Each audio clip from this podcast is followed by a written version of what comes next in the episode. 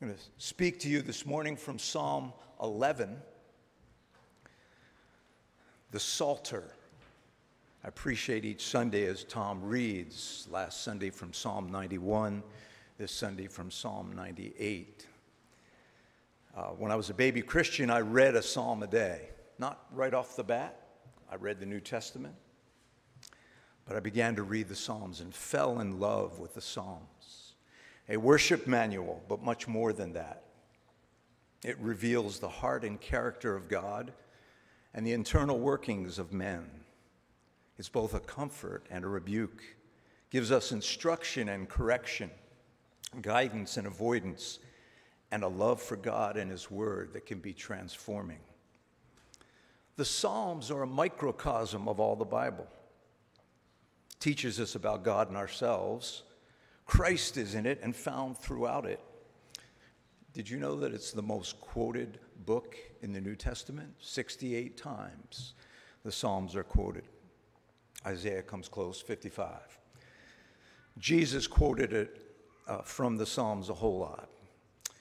The Psalms show us our sin and the Savior who can save us from that sin. And we're going to look at Psalm 11 which is really a microcosm of the message of the Psalms and the whole Bible, as I said. And the main point that I have this morning is somewhat simple trust God in the midst of madness and chaos of life. For we have a God in the heavens who is not only in charge, but is in control of all things. I'll say that again. Trust God in the midst of the madness and chaos of life for we have a God in the heavens who is not only in charge, but is in control of all things. Only seven verses, so I should get through them in the allotted time. And yet, I've mined these for uh, six, eight months maybe, and just full of nuggets. So may God unfold for us this great psalm. The first three verses reveal the heart of man, and verses four through seven reveal to us the character of God. So let's read Psalm 11. Hear the word of our Lord. To the choir master of David, in the Lord I take refuge. How can you say to my soul, Flee like a bird to your mountain? For behold, the wicked bend the bow. They have fitted their arrow to the string to shoot in the dark at the upright in heart. If the foundations are destroyed, what can the righteous do. The Lord is in his holy temple. The Lord's throne is in heaven. His eyes see, his eyelids test the children of man. The Lord tests the righteous, but his soul hates the wicked and the one who loves violence. Let him rain coals on the wicked, fire and sulfur, and a scorching wind shall be the portion of their cup. For the Lord is righteous, he loves righteous deeds the upright shall see his face. Now, if you wonder about the context of this psalm, just read the first 10. And you'll see some of the context. Of course, you'd have to read the whole book of Psalms, all 150 chapters. And then you'd have to read the whole Bible because that's the context of this psalm. And yet, this psalm really speaks to the simplicity of our faith, the simplicity of the message of the Bible. Trust God.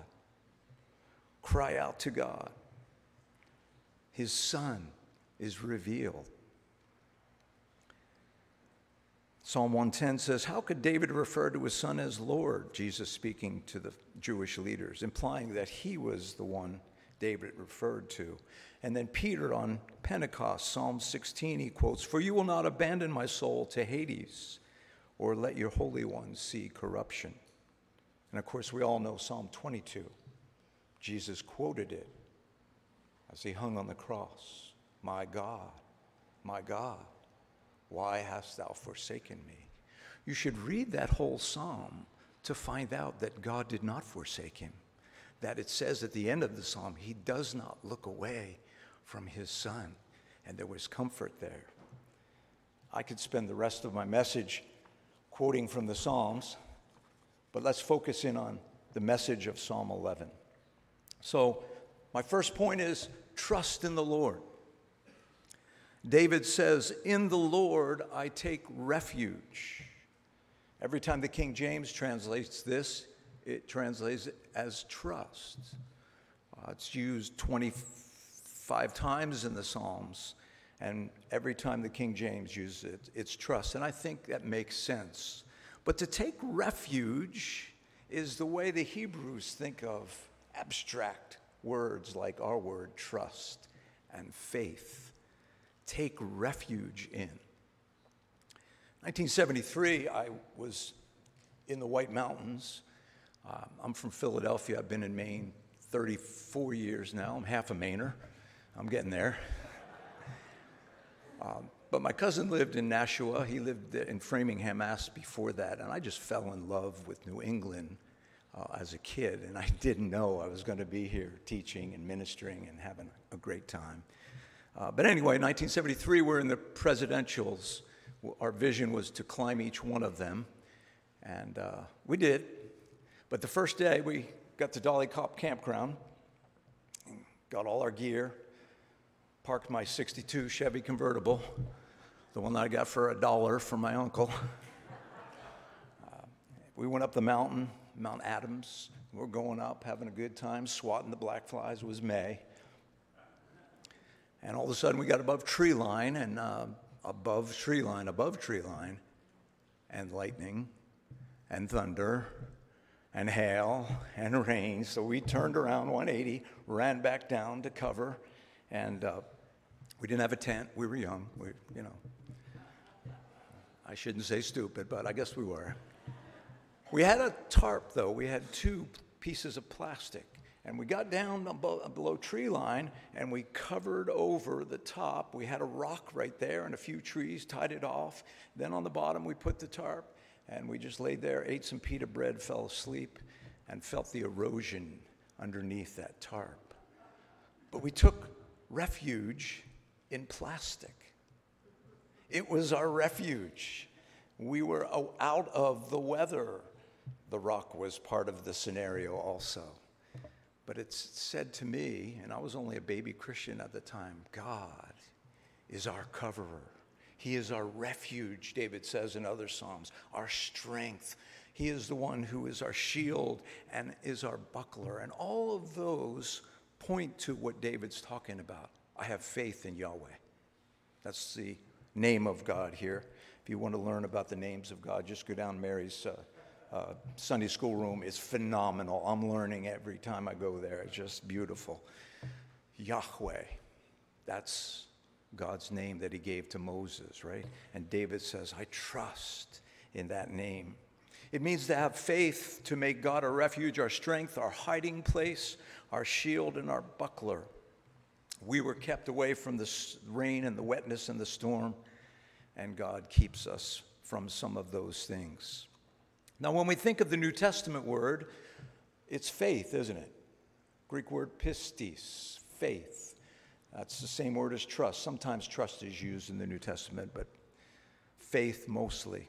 Lots and lots of times. And there are three kinds of faith I want to talk about this morning as we think of this first verse saving faith sustaining faith, and sanctifying faith. First of all, saving faith. I think David knew what it meant to have saving faith.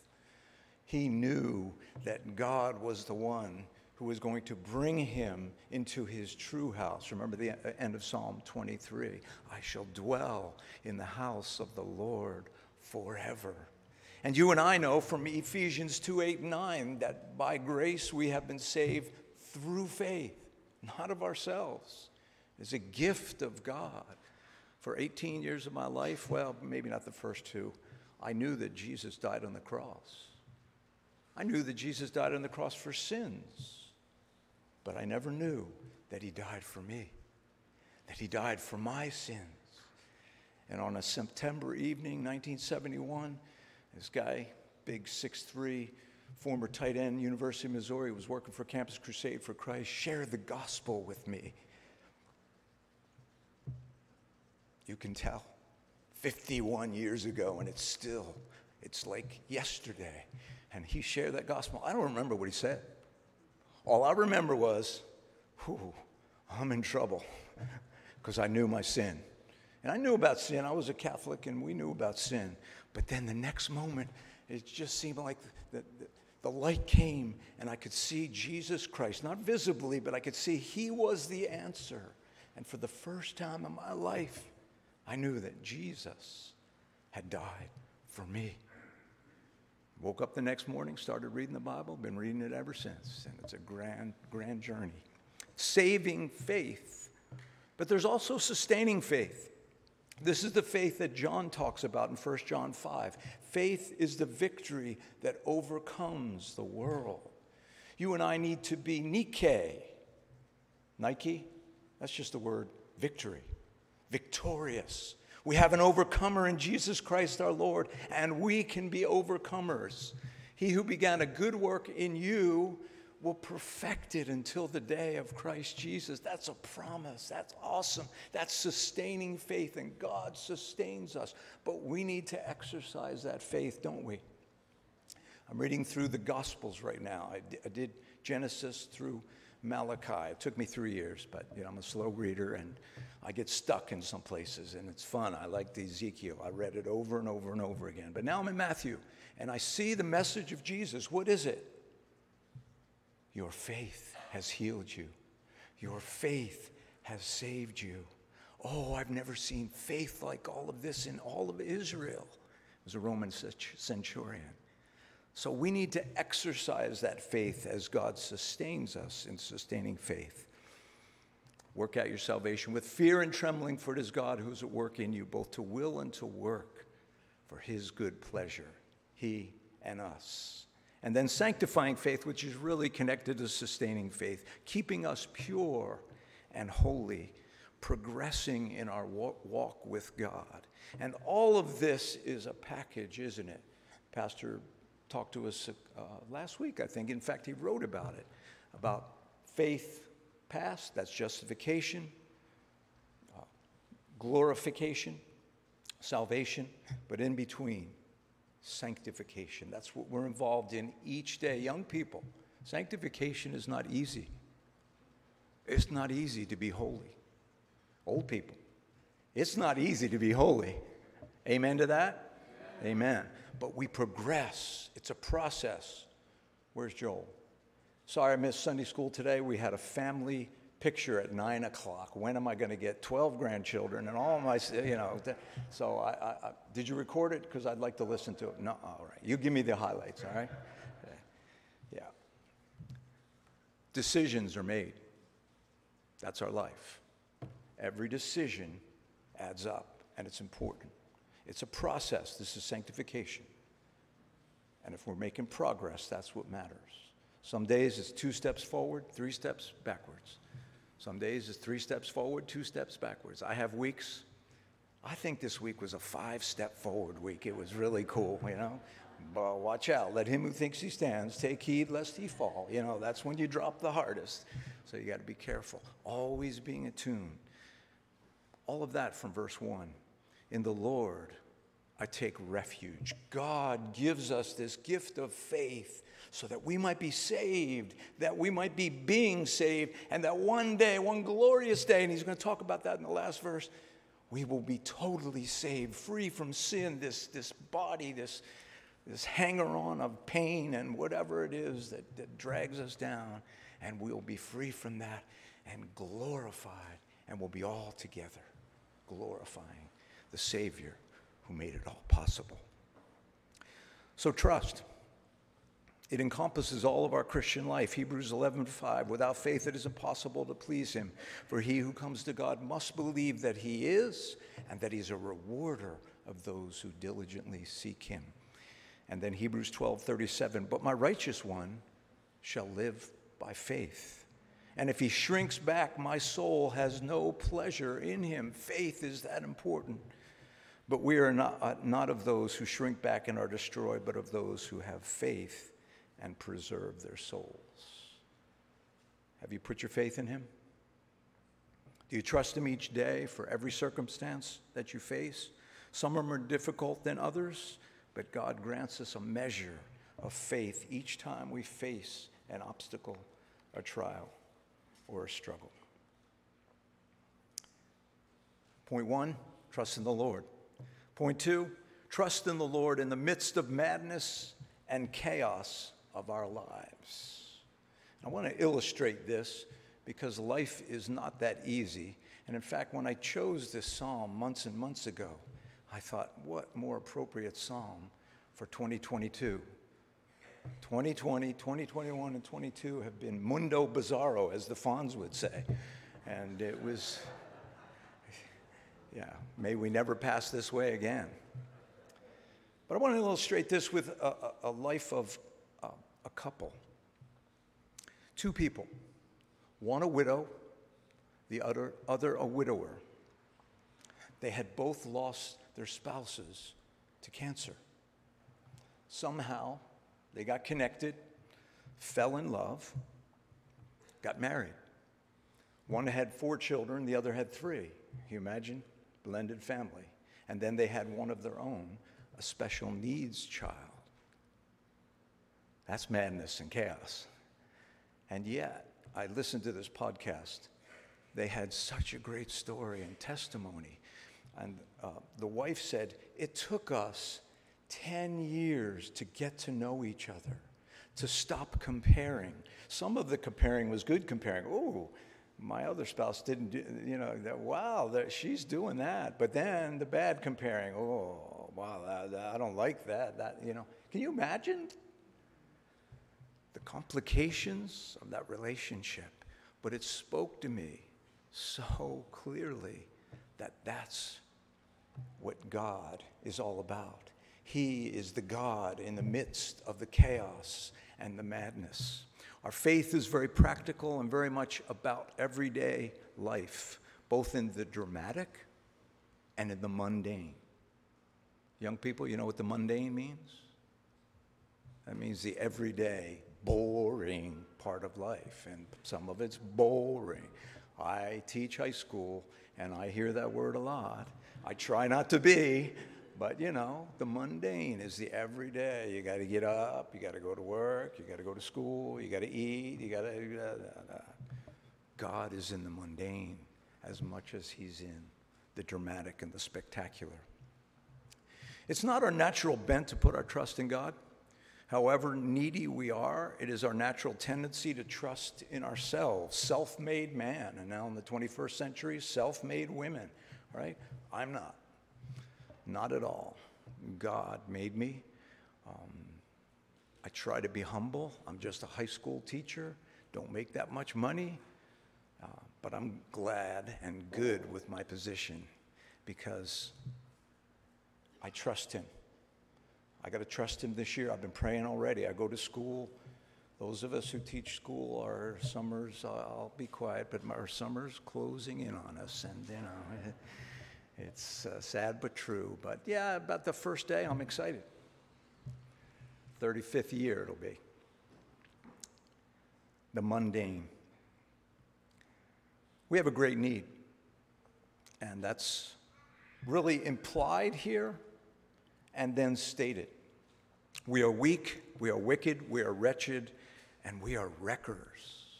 Let me parse out each one of those. We are weak. That's what David says when he says, In the Lord I take refuge. That's not a bad thing to know that you are weak. Where does Jesus begin in the Sermon on the Mount? Blessed um, are the poor in spirit, for theirs is the kingdom of heaven. Blessed are those who mourn, for they shall be comforted. Blessed are the gentle, the meek, for they shall inherit the earth. And that's where he starts. If you start low, you can only go high, and that's where God takes us. But we are weak. Uh, this bird that David says, and I don't know who he's having a conversation with, if it's a hypothetical or if it's just some people who are saying, you know, come on, get, get, get, get out of Saul's way here. I don't know if that's the context of this. Psalm 18 points to that context. I don't know if Psalm 11 does, but he says, Flee like a bird to your mountain. And I didn't understand this verse until a couple days ago. I was on my walk, and there was a mourning dove, and I was, I sprint every once in a while when I walk, you know, like a 69 year old guy can sprint, and not too, not too fast, but, and I sprinted, and all of a sudden that dove took off, headed toward Elm Hill. And I thought, wow, Lord, you made this verse come alive. And, and sometimes we do have to flee. But David said, I don't have to flee. I've got this God who I take refuge in.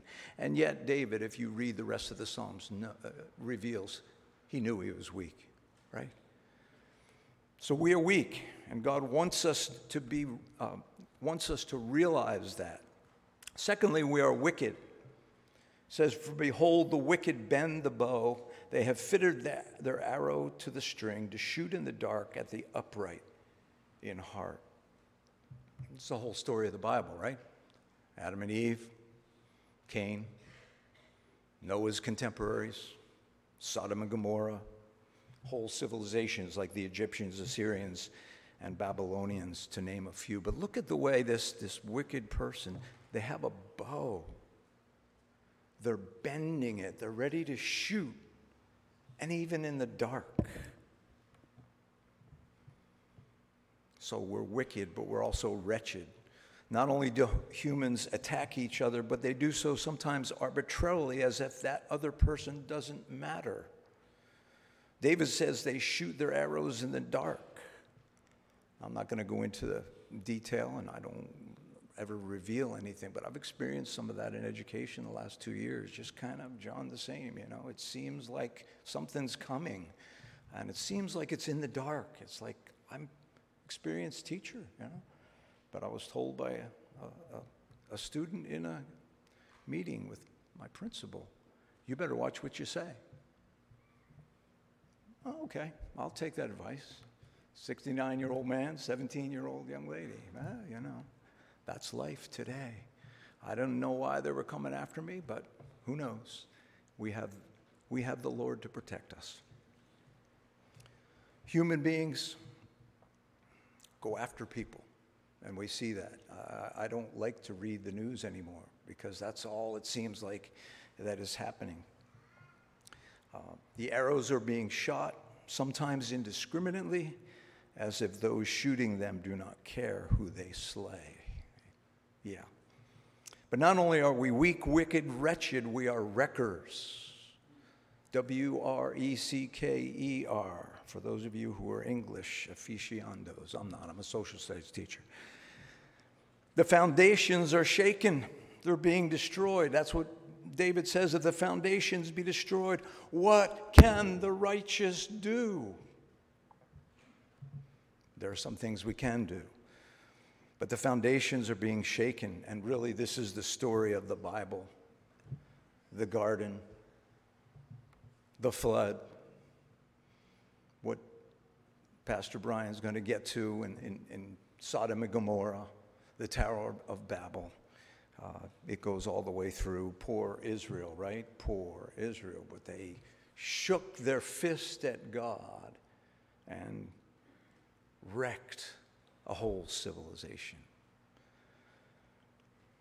One civilization is raised up, becomes strong, but then haughty, and then it fails and another is raised up. It can start in a home, in a village, a state, or a country.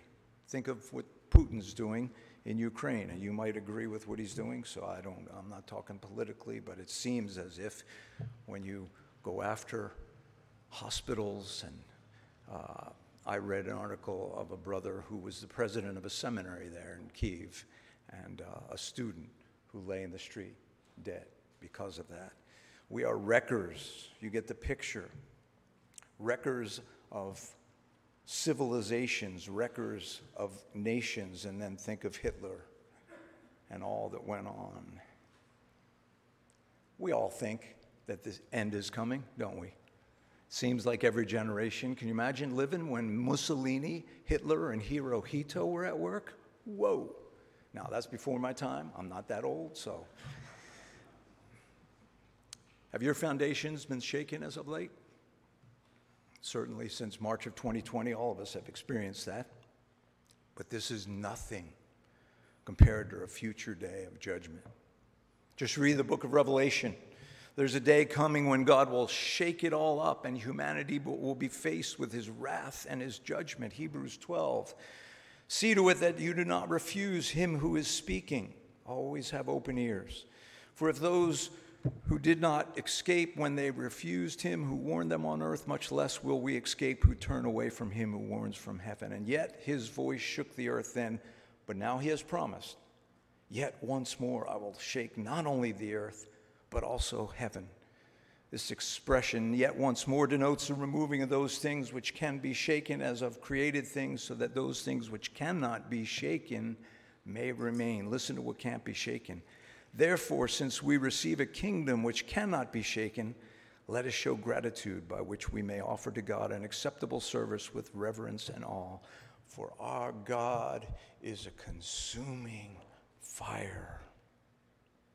No matter what happens around us, no matter what our circumstances are, we have our God. And that's my third point.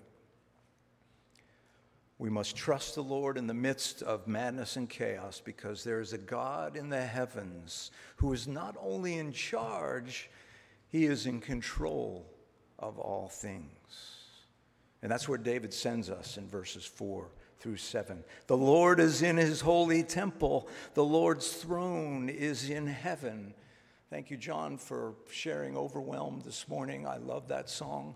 I get to pick it, but I am overwhelmed when I think of my God, the Holy One in the heavens, set apart from all. Sin does not touch him. I don't understand that. That's beyond our capacity, that's mystery, and yet he is holy and he resides in the heavens apart from us. The Lord's throne is in heaven. Habakkuk put it, th- put it this way The Lord is in his holy temple, let all the earth be silent before him. Silence is not an American thing, is it? But when you think of our God, I am overwhelmed. I can't fathom all that He is. And He is all that He is at all times, everything all at once, from eternity past to eternity future. That's the doctrine of divine simplicity, which I can't even understand, but I'm trying to. God is God. That's why He gives the name I am. He doesn't have to say anything else. That's why Jesus said, Unless you believe that I am, you shall die in your sins. And we know the triune God, thrice holy, the Holy Spirit. Remember Acts? When Ananias and Sapphira were killed, and Peter said, You lied to God. And then he said, You lied to the Holy Spirit. So we have a thrice holy God who is in the heavens somehow interacts with us. And this is the one that blows my mind. I hope it blows your mind. Father, Son, and Spirit are within me. Check it out. John 17 and a few other places. Father, Son, and Spirit are within me. That's why we're called a temple of the Holy Spirit. We are sacred, and we have to carry that sacredness in such a manner that God would be pleased. Otherwise, and we do this every time we sin, we're doing what the wicked do shaking our fists at God. That's what they're doing here. The wicked bend their bow. And so, if your life has been shaken up, and some of our lives have been, what do we need to do? My first point trust. Trust in this great God. Jonah, remember the trouble he was in? He was in a fish, a whale, belly of a big fish. And what did he say? Jonah 2 4 I have been banished from your sight, yet I will look again towards your holy temple. Even in the fish, he was concerned about God and his temple. When my life was ebbing away, I remembered you, Lord, and my prayer rose to you to your holy temple. David had such an awareness of the presence of God that it affected him for most of his life. And perhaps it is one reason he's called a man after God's own heart. It was about this time, five years ago, that they started giving me anesthesia and and uh, eventually, you know, did their thing, saved my life. But before that, it was three o'clock in the morning. I knew the doctor had said, You may go tomorrow, depends how long it takes with this other lady. He had to put a valve in, take a valve out, and uh, spare you the details. Um, at three o'clock in the morning, I woke up and I had one of the most sacred times I've ever had with God. I remembered verses and quoted them that I hadn't remembered. I sang little choruses. I sang hymns that I hadn't sung in a long time. And I just worshiped God. Yeah, I didn't know if I was going to wake up from that surgery, and it didn't matter to me because I knew where I was going. And I just had a rich, rich time with my Father. And you know, that should be our norm, although not having surgery like that. So it was special. I will never forget it. I will thank the Lord for it in heaven, but I, I've never felt that close to God in the midst of madness and chaos. So, this trust is not an abstract concept, uh, conception or concept, but one that is very experiential. James puts it this way draw near to God, and I will draw near to you. There's nothing more important than the presence of God in our lives. That is, once we're covered by the Lamb and by his blood. So, after a hard day, a day in which I have faced difficult circumstances, or a day in which there have been a number of kerfuffles, you all know what a kerfuffle is. It's very disturbing, disturbs the equilibrium. Even if I have just one big kerfuffle, at night I go to bed and quote Psalm 23 and spend time with my Lord. Go to sleep with it, meditate on it, walk through it I meet with God and thank Him for His sustenance, His faithfulness. He restores my soul. I thank Him for His presence. Yea, though I walk through the valley of the shadow of death, I will fear no evil. And if you translate the Hebrew there, it's not shadow of death as much as it is valley of deep darkness. It's not just death, but valleys that David was in before, deep darkness, and we are there at times in our lives. Um, I thank the Lord for his protection and his presence. I will fear no evil, for thou art with me. Thou preparest a table before me in the presence of mine enemies. God's presence is so important. The Lord is in his holy temple, the Lord's throne is in heaven, and yet he comes to meet with us. Enjoy that, participate in it. There's nothing worse than not having God's glory and God's presence. Remember Ichabod? He was the dude that was named because the ark had been stolen, taken by the Philistines. Phinehas and Eli had died, and the, uh, the mother of Ichabod named him No Glory, without glory. That's the worst experience that a human being can go through. The glory has departed from Israel, for the ark of God has been captured. That's what Adam and Eve experienced when they were banished from paradise. And yet, the end of the book, this book, we have Revelation 21 and 22. What does it say? No sun, no moon. God Himself will be our light. His presence will be right there, and we will be together with Him. That's God's desire for us, and ultimately it will be fulfilled.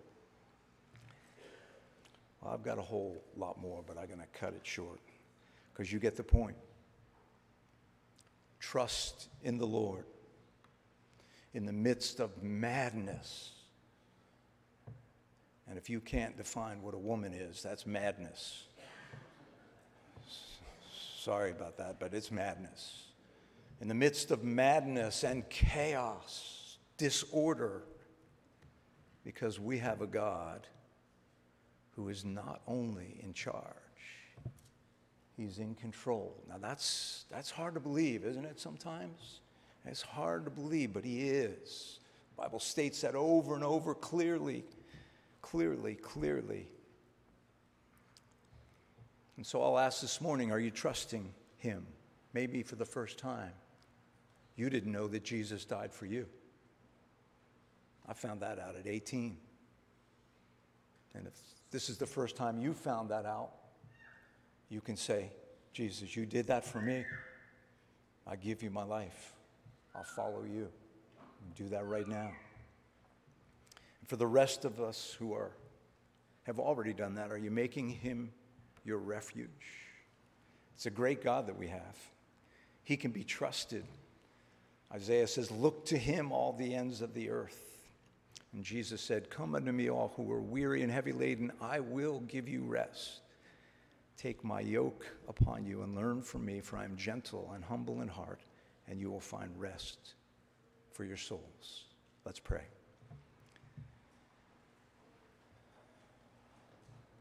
Father, these simple words from a simple man are complex because they're your thoughts. And you want us to trust you. So I pray for each person here that this morning they would trust you in a new way, in a different way throughout this week.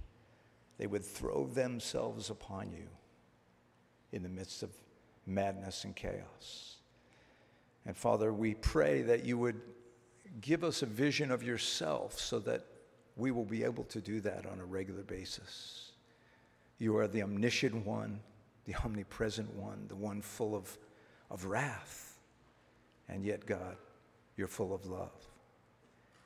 And we thank you, we praise you, and we ask that you might continue to be with us as we sing and hear your benediction. In Jesus' name, amen. Be thou my vision, a beautiful prayer as we close 382.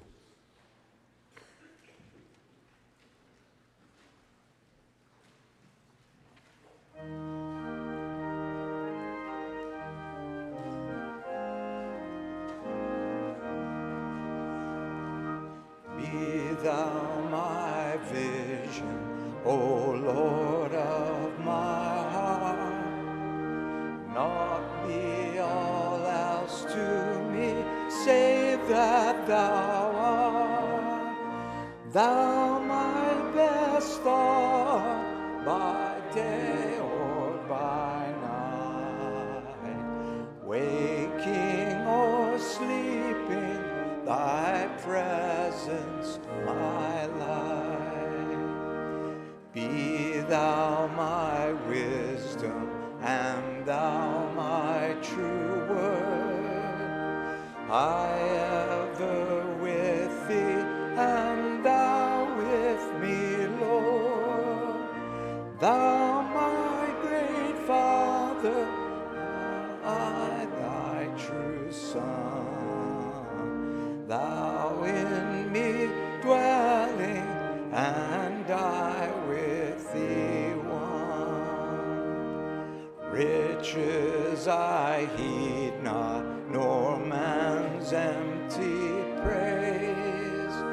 Thou my inheritance, now and always. Thou and thou only, first in my heart. I, King of heaven, my treasure, thou. Paige, could you just give us the first note? We'll sing it a cappella. King of heaven, my victory won. May I reach heaven's joys, O bright and sun. Heart of my own, whatever befall, still me my vision, O ruler of all. But you, beloved, building yourselves up on your most holy faith, praying in the Spirit, keep yourselves in the love of God, waiting anxiously for the mercy of our Lord Jesus Christ to eternal life. And have mercy on some who doubt. Save others snatching them out of the fire. And on some, have mercy with fear, hating even the garment polluted by the flesh. Now to, the, now to him who is able to keep you from falling and to make you stand in the presence of his glory, blameless with great joy, to the only God our Savior through Jesus Christ our Lord, be glory and majesty, dominion and power before all time, now and forevermore. Amen.